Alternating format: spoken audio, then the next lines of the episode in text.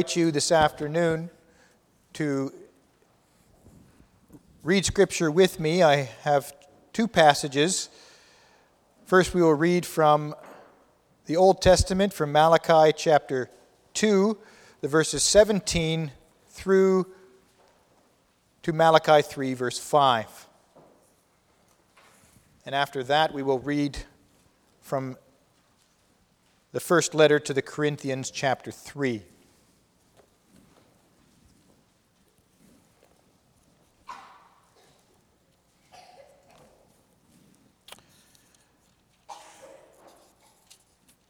Malachi 2, beginning at verse 17.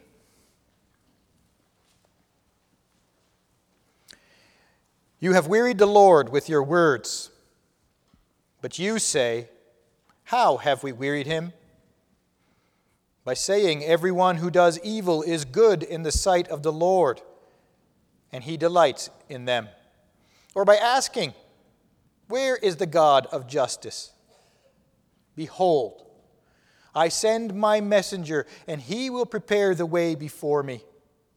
And the Lord whom you seek will suddenly come to his temple, and the messenger of the covenant in whom you delight. Behold, he is coming, says the Lord of hosts. But who can endure the day of his coming? And who can stand when he appears? For he is for he is like a refiner's fire and like fuller's soap. He will sit as a refiner and purifier of silver, and he will purify the sons of Levi and refine them like gold and silver, and they will bring offerings in righteousness to the Lord. Then the offerings of Judah and Jerusalem will be pleasing to the Lord, as in the days of old and as in former years. Then I will draw near to you for judgment. I will be a swift witness against the sorcerers, against the adulterers, against those who swear falsely, against those who oppress the hired worker in his wages, the widow and the fatherless, against those who thrust aside the sojourner and who do not fear me, says the Lord of hosts. So far, from Malachi, and we will now turn to 1 Corinthians chapter 3.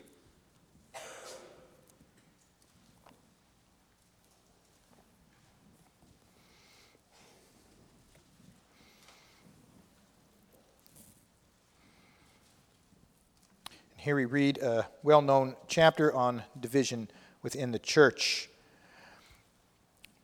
But I, brothers, could not address you as spiritual people, but as people of the flesh, as infants in Christ. I fed you with milk, not solid food, for you were not ready for it. And even now you are not yet ready, for you are still of the flesh. For while there is jealousy and strife among you, are you not of the flesh, and behaving only in a human way? For when one says, I follow Paul, and another, I follow Apollos, are you not being merely human? What then is Apollos? What is Paul? Servants through whom you believed, as the Lord assigned to each. I planted, Apollo, Apollos watered, but God gave the growth. So neither he who plants nor he who waters is anything, but only God who gives the growth.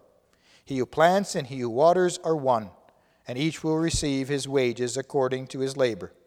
For we are God's fellow workers. You are God's field, God's building. According to the grace of God given to me, like a skilled master builder, I laid a foundation, and someone else is building upon it. Let each one take care how he builds upon it. For no one can lay a foundation other than that which is laid, which is Jesus Christ. Now, if anyone builds on the foundation with gold, silver, precious stones, wood, hay, straw, each one's work will become manifest, for the day will disclose it, because it will be revealed by fire. And the fire will test what sort of work each one has done. If the work that anyone has built on the foundation survives, he will receive a reward. If anyone's work is burned up, he will suffer loss, though he himself will be saved, but only as through fire.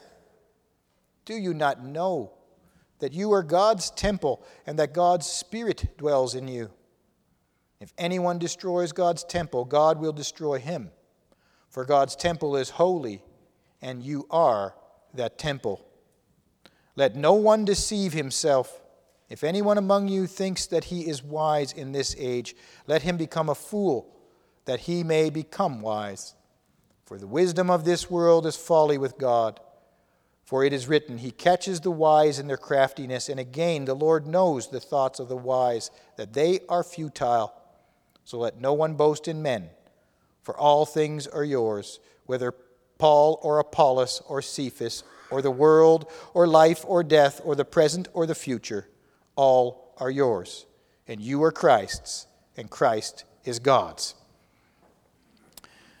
So far from 1 Corinthians 3, we will now sing Psalm. Congregation, our text this afternoon comes to us from our reading in Malachi chapter 3, the first verse. And we will read that again. Malachi 3, verse 1.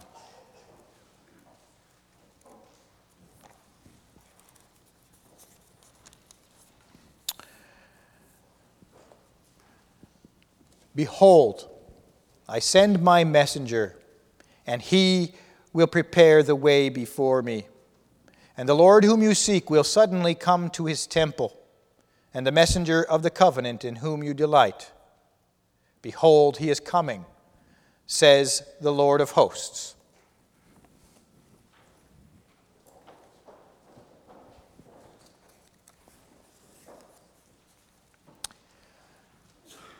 Beloved of our Lord Jesus Christ, do you live with the expectation that Christ will return? Scripture teaches us that no one knows the day or the hour that our Lord and Savior will come again. Yet we know at the consummation of all things that He is coming to judge the living and the dead but so often. Doesn't that day seem far off in the future to us? And as a result, don't many of us live as though Christ's return at some future date is nothing to be all that concerned about? And perhaps there are others who are keenly aware of Christ's promise to return and deeply long for that day to come.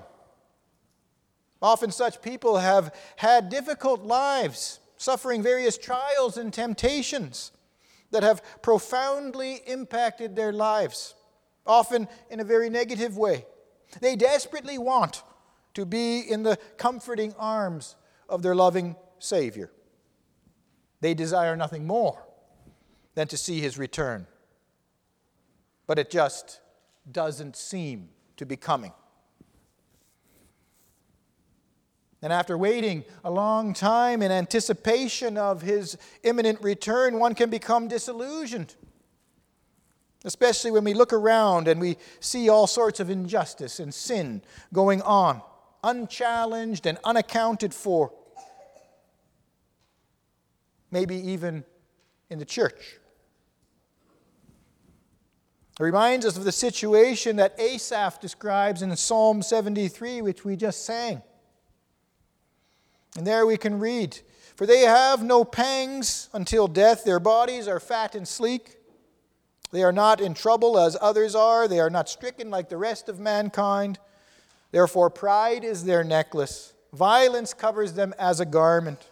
Their eyes swell out through fatness, their hearts overflow with follies. They scoff with malice. Loftily, they threaten oppression. They set their mouths against the heavens, and their tongues strut through the earth. And don't we observe that, brothers and sisters? Those who seem to defy the God of heaven and get away with it. But the psalmist, he doesn't stop there. He comes to the right conclusion. The psalmist understands that in the end, things will be set straight. And as we sang, truly, you set them in slippery places. You make them fall to ruin. How they are utterly destroyed in a moment, swept away utterly by terrors.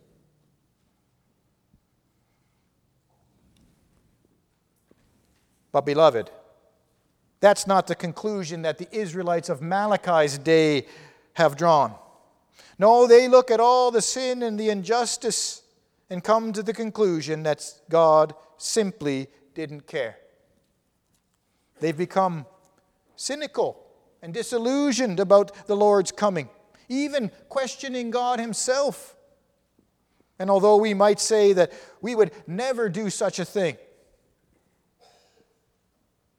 but if we're honest, beloved, in reality, don't we at times become disillusioned about God's plan? Wondering where all of this is going? Especially in a world which is increasingly immoral and opposed to the Christian faith. Therefore, I preach to you under the following theme and points Behold, he is coming.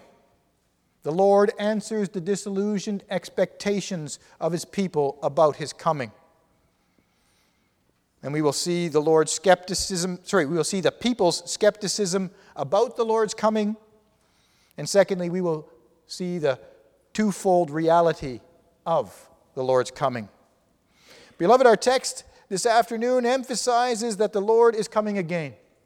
Twice it uses that word, behold. The first time, it draws our attention to the coming of the one who would prepare the way for our Lord and Savior Jesus Christ. And with the second reference, it announces the coming of the Messiah himself, who would come to fulfill all his covenant promises to his people, promises of salvation. The Israelites were well aware of those promises that their sins would be atoned for that righteousness and holiness would be theirs on account of the work of the coming Messiah. But in spite of this awareness, they needed to be reminded that indeed the Messiah was coming. The Lord tells his people, Behold, I am coming. The words intended to combat a growing apathy and cynicism about his return in the midst of God's people. And don't we sometimes observe that same cynicism even though we live in the aftermath of the redemption secured by our Savior upon the cross? We have even more reason to be uh, confident about the fulfillment of His covenant promises. Christ has come. He has fulfilled all righteousness for us with his death and resurrection. And he's now seated at the right hand of God the Father in heavenly glory having received all power and authority. And there he is preparing a place for us in his kingdom. And we eagerly await his imminent return. But cynicism and apathy are still with us today. So God's words remind us also Behold, I am coming. Our reading begins with Malachi announcing to the people that they have wearied the Lord. The word translated as wearied is not often used in Scripture, but the sense of the word is that the people have burdened the Lord with their words. Malachi is putting it in terms that they can understand. The people's words do not display an attitude that is faithful to the Lord. No, the Lord is grieved and weighed down by the words, much the same way as Isaiah uses the word in Isaiah 43. You have burdened me with your sins, you have wearied me with your iniquities. And to make matters worse, they think that everything's a okay with the way that they talk and act. They see no reason why the Lord would be burdened by their words. They think that what they're saying is true and that their words are completely justified. How have we wearied him? They question. And so Malachi needs to point it out to the people. What exactly are they saying that has the Lord so upset? Their first statement in verse 17 of our reading states Everyone who does evil is good in the sight of the Lord, and he delights in them. What they are saying is their righteous and holy God is taking pleasure in the evil that's going on all around them. Their loving and faithful covenant God didn't really mean it when He had said to His people, You shall be holy, for I, the Lord your God, am holy, and have separated you from the peoples that you should be mine. Essentially, they are standing in judgment of God. Yes, Lord, you have called us to live a holy and a respectable life. But if you were really so concerned about righteousness and holiness, why do you allow all this wickedness and evil to continue in our midst? It seems as though you delight in those who live in sin. And the statement's references to everyone. And initially, you might think that they're referring to the heathen nations around and among them. But if we read further in verse 3, the Lord identifies those being refined of their evil as the sons of Levi and the people of Judah and Jerusalem. That means our passage is talking about God's people. Israelites who were questioning why God would tolerate the evil and the wicked deeds of their fellow countrymen or church members. Lord, you have declared covenant curses upon those who are not faithful. Why then does it seem to please you to let such wickedness continue in our midst?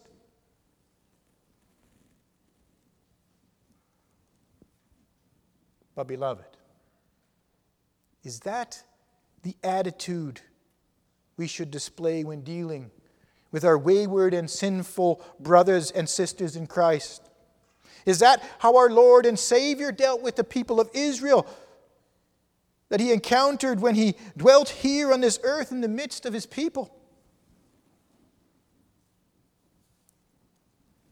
No, beloved. When he encountered the adulteress, he said, He who is without sin cast the first stone. Didn't he eat at the tax collector's house? Men despised by the people of the church for being traitors and extortioners. Didn't he heal the lepers and the outcasts? Men and women that no one would associate with. He had compassion on the crowds and those who had gone astray, not wanting any to perish. And so we need to ask ourselves, beloved, is our tendency that of Christ or that of the Israelites? Sometimes we can be much like the Israelites. You know how it is? When we look sideways at our fellow church member whose lifestyle has shown much weakness and sin, thinking, I'm not sure that he or she is going to make it into heavenly glory. Or worse, I can't see how God would allow such a sinner into his presence. Why doesn't God do something? I can't stand the way that this brother or that sister acts. It's shameful. It's a bad example for my children. It would be better that they weren't even here and that the Lord would remove them from the church and from the presence of decent folk. And who hasn't encountered someone who says, Oh, yes, I believe in the Bible, but I refuse to go to church because of all those hypocrites. Really, at the heart of this statement, isn't such a person saying much the same thing? Why, God, are you allowing all this evil in your church to go unchallenged? The church you're gathering's no good. The people do not reflect your holiness. And yet you seem to delight in it, not caring enough to purge the church of such evildoers. Brothers and sisters, the question of church membership should not be decided on the basis that there is sin among God's people. Because if that is the deciding factor, then none of us should be here. No, God Himself calls us through the office bearers, just like He is calling your sinful neighbor. We have no right to stand in judgment of the call of our God that is fueled by our disillusioned expectations of what we think God should be doing. But that's what's going on in Israel. Given the Israelites' first question, the second question should not surprise us, brothers and sisters. Such cynicism and disillusionment about God tolerating evil leads naturally to the question at the end of verse 17 Where is the God of justice? It is different from the cry of those under the altar in Revelation 6, verse 10, where they cry out, O sovereign Lord, holy and true, how long before you will judge and avenge our blood on those who dwell on the earth? These believers eagerly await the just judgment of God. Well, the Israelites of Malachi's time are becoming skeptical that such judgment will ever come. The people of Israel, in their contempt for the evil that they observed, had the audacity to question God like he needed to listen to their instructions. Come on, get on with it. Where is this God who has promised justice? But hadn't God revealed himself to be the very embodiment of justice? Listen to the words uh, that we find in Deuteronomy 10, verses 17 and 18. For the Lord your God is God of gods and Lord of lords, the great, the mighty, and the awesome God who is not partial and takes no bribe. He executes justice for the fatherless and the widow and loves the sojourner, giving him food and clothing. And Job rightly states of a truth, God will not do wickedly, and the Almighty will not pervert justice. And so the Lord responds with the words of our text Behold, I send my messenger. Behold can also be translated as certainly. The messenger that would prepare the way for the coming Messiah was certainly going to come. No, the Lord was not overlooking all the evil that he saw within the church of Christ. No, he had a plan. First, his messenger would come to prepare the way. And we know him as John the Baptist, the one who came in preparation of our Lord and Savior Jesus Christ. And following his coming, our text says, The Lord whom you seek will suddenly come to his temple. And the word suddenly has a sense of surprise attached to it in the Hebrew. The people would be surprised when all of a sudden his plan for justice would unfold in their very midst. It, it wouldn't be what they expected. The Lord is saying that following the first messenger, Christ would come into the very midst of his people. Malachi is drawing on the imagery we find in Ezekiel chapter 10 where the presence of the Lord had risen above the altar and departed. And now he speaks with certainty that he would return to his temple. The Lord, who had withdrawn from the temple where he had formerly dwelt among the Israelites before the exile, would return to dwell in the midst of his people. We also heard this morning. Our text says that the one coming was the messenger of the covenant in whom you delight. And we should not confuse this second messenger with the first. No, the messenger of the covenant is none other than our Lord and Savior Jesus Christ, coming into the world to fulfill all righteousness. This is the one that the Israelites wanted to see come in judgment, the one they desired to usher in true righteousness and justice. And our text adds emphasis. Behold, he is coming, says the Lord of hosts. The Lord of hosts, the ultimate commander of the armies of heaven, says, You may question his coming, but be assured that he is certainly coming.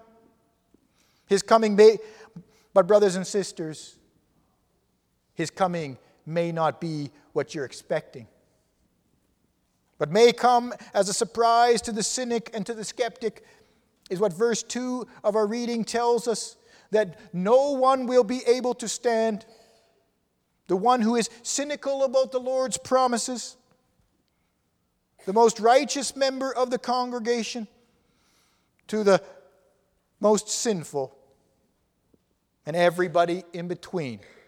including the Israelites that thought that God needed to judge all those others who were living in depravity and sin. Who can endure the day of his coming? And who can stand when he appears? And the applied implied answer, brothers and sisters, is no one. So, what is our Savior's plan? And this brings us to our second point the twofold reality of the Lord's coming.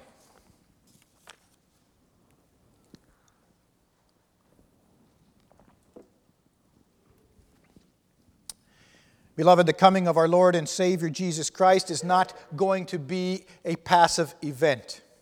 It is going to have a profound impact.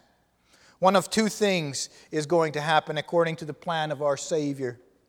Either you will be refined and purified, or you will be brought into judgment. No one will be able to stand. Either you will bow in reverence, or you will cringe in fear.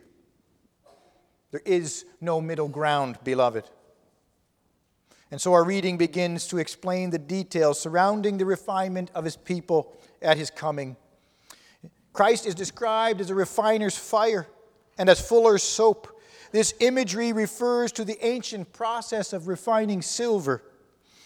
The furnace was used to burn off impurities, while a form of caustic soda, some, some, somewhat similar to lye, was used to promote a chemical reaction that would further purify the silver of its impurities. The point is, is that our God was not oblivious to the impurities among his people, and he had every intention of cleansing those who were his. Our reading says he would begin with Levi. Levi represented the religious leadership, the priests who offered the daily sacrifices on behalf of the people. They were to set the pattern for the rest of God's people regarding a pure walk of life. But as we can read earlier in the book of Malachi, they had failed. The Lord tells the people that this is where He's going to start, ensuring a renewed priesthood. Christ the great and final high priest, came to his temple into the midst of his people to offer the final sacrifice that would cleanse us of all our sin. He fulfilled the Levitical priesthood, but he does more than that.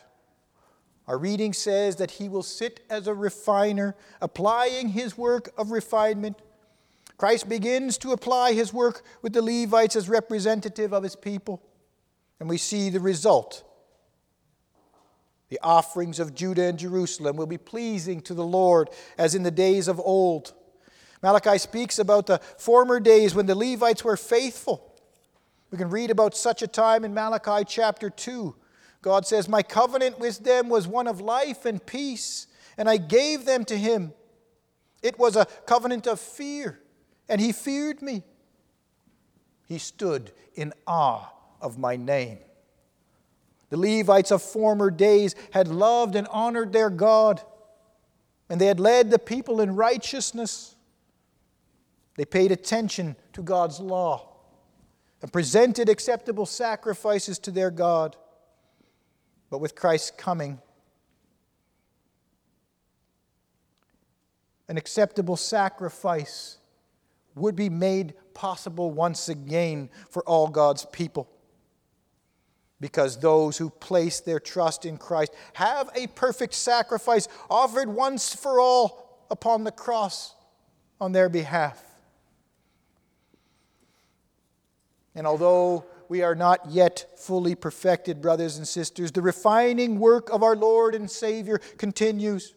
He physically came to his temple into the midst of his people some 2,000 years ago to begin his refining work. Of this work, John the Baptist, who prepared the way before him, says, He will baptize you with the Holy Spirit and with fire. Christ continues to come to his temple.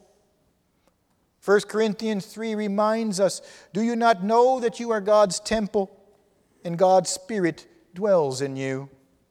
Those who are in Christ are being purified by our Lord and Savior through His Holy Spirit. Each Sunday, again, the Holy Spirit applies the refining work of His Word in our lives. And there may be many, and there may be a great deal of refinement required, brothers and sisters, for me and for my neighbor. And that's exactly why. This is exactly where the worst of all sinners needs to be in the crucible of our Lord and Savior under the refining power of His Word. His Word calls us to respond in true faith and repentance displayed in fruitful living. And so, yes, there may be much sin in the lives of our fellow believers. But let us not forget that Christ is busy refining those that are His. And as 1 Corinthians 3 reminds us, if anyone builds on this foundation using gold, silver, costly stones, wood, hay, or straw, their work will be shown for what it is, because the day will bring it to light. It will be revealed with fire and the fire will test the quality of each person's work. If what has been built survives, the builder will receive a reward. And so, in response to the Israelites' first disillusioned expectation that God was not all that concerned about the evil in the midst of the church, Malachi says, No. He is coming to refine his people. And Revelation 22, verse 7, states that reality for us as well. And behold, he is coming soon. God will judge what we have done, and all our wicked deeds and acts will be consumed in his refining fire. So that on the last day, those who believe will be presented before his holy throne without spot or blemish, cleansed of all that we have done wrong. But those who do not have the Spirit of Christ dwelling in them can only expect a different outcome, beloved. They can only expect God's justice, His judgment. And so Malachi responds to the second disillusioned expectation revealed by the question where is the God of justice? Was God ever going to bring about His justice? And the answer is yes, brothers and sisters. Our reading says, then, making a connection to the preceding verse. First, Christ will come, refining his people, purifying them through his word. Then the Father will come in judgment, and justice will be done. Our reading says, I will draw near to you for judgment. That which is wicked will be consumed in the fire, the chaff will be burned up.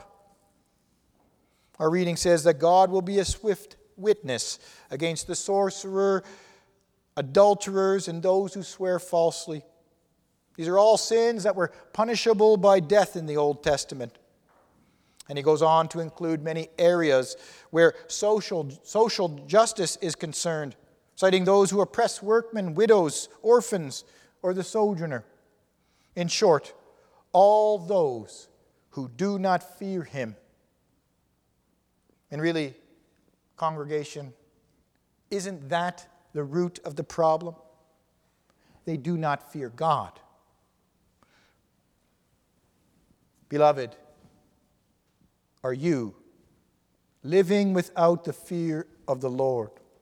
Can you identify with those described in our passage engaged in all kinds of wickedness? Then you need to respond in faith to the refining work of our Lord and Savior Jesus Christ that is being extended to you through the preaching of the gospel each week. You may be the worst of all sinners, but if you put your trust in the refining work of our Savior, He promises to cleanse you of all your unrighteousness. The neighbor in the pew next to you might have his doubts, but we need to believe the words of God presented by the prophet Isaiah. Come now, let us reason together, says the Lord. Though your sins are like scarlet, they shall be as white as snow. Though they are red like crimson, they shall become like wool. And so, brothers and sisters, when we look around and we see so much sin, it can be easy to become disillusioned with God's plan. We can quickly become cynical about my neighbor's walk of faith and God's plan for justice. But be assured, God is indeed working out his plan. Let us patiently await the refining work of our Lord and Savior, because there are really only two options, beloved.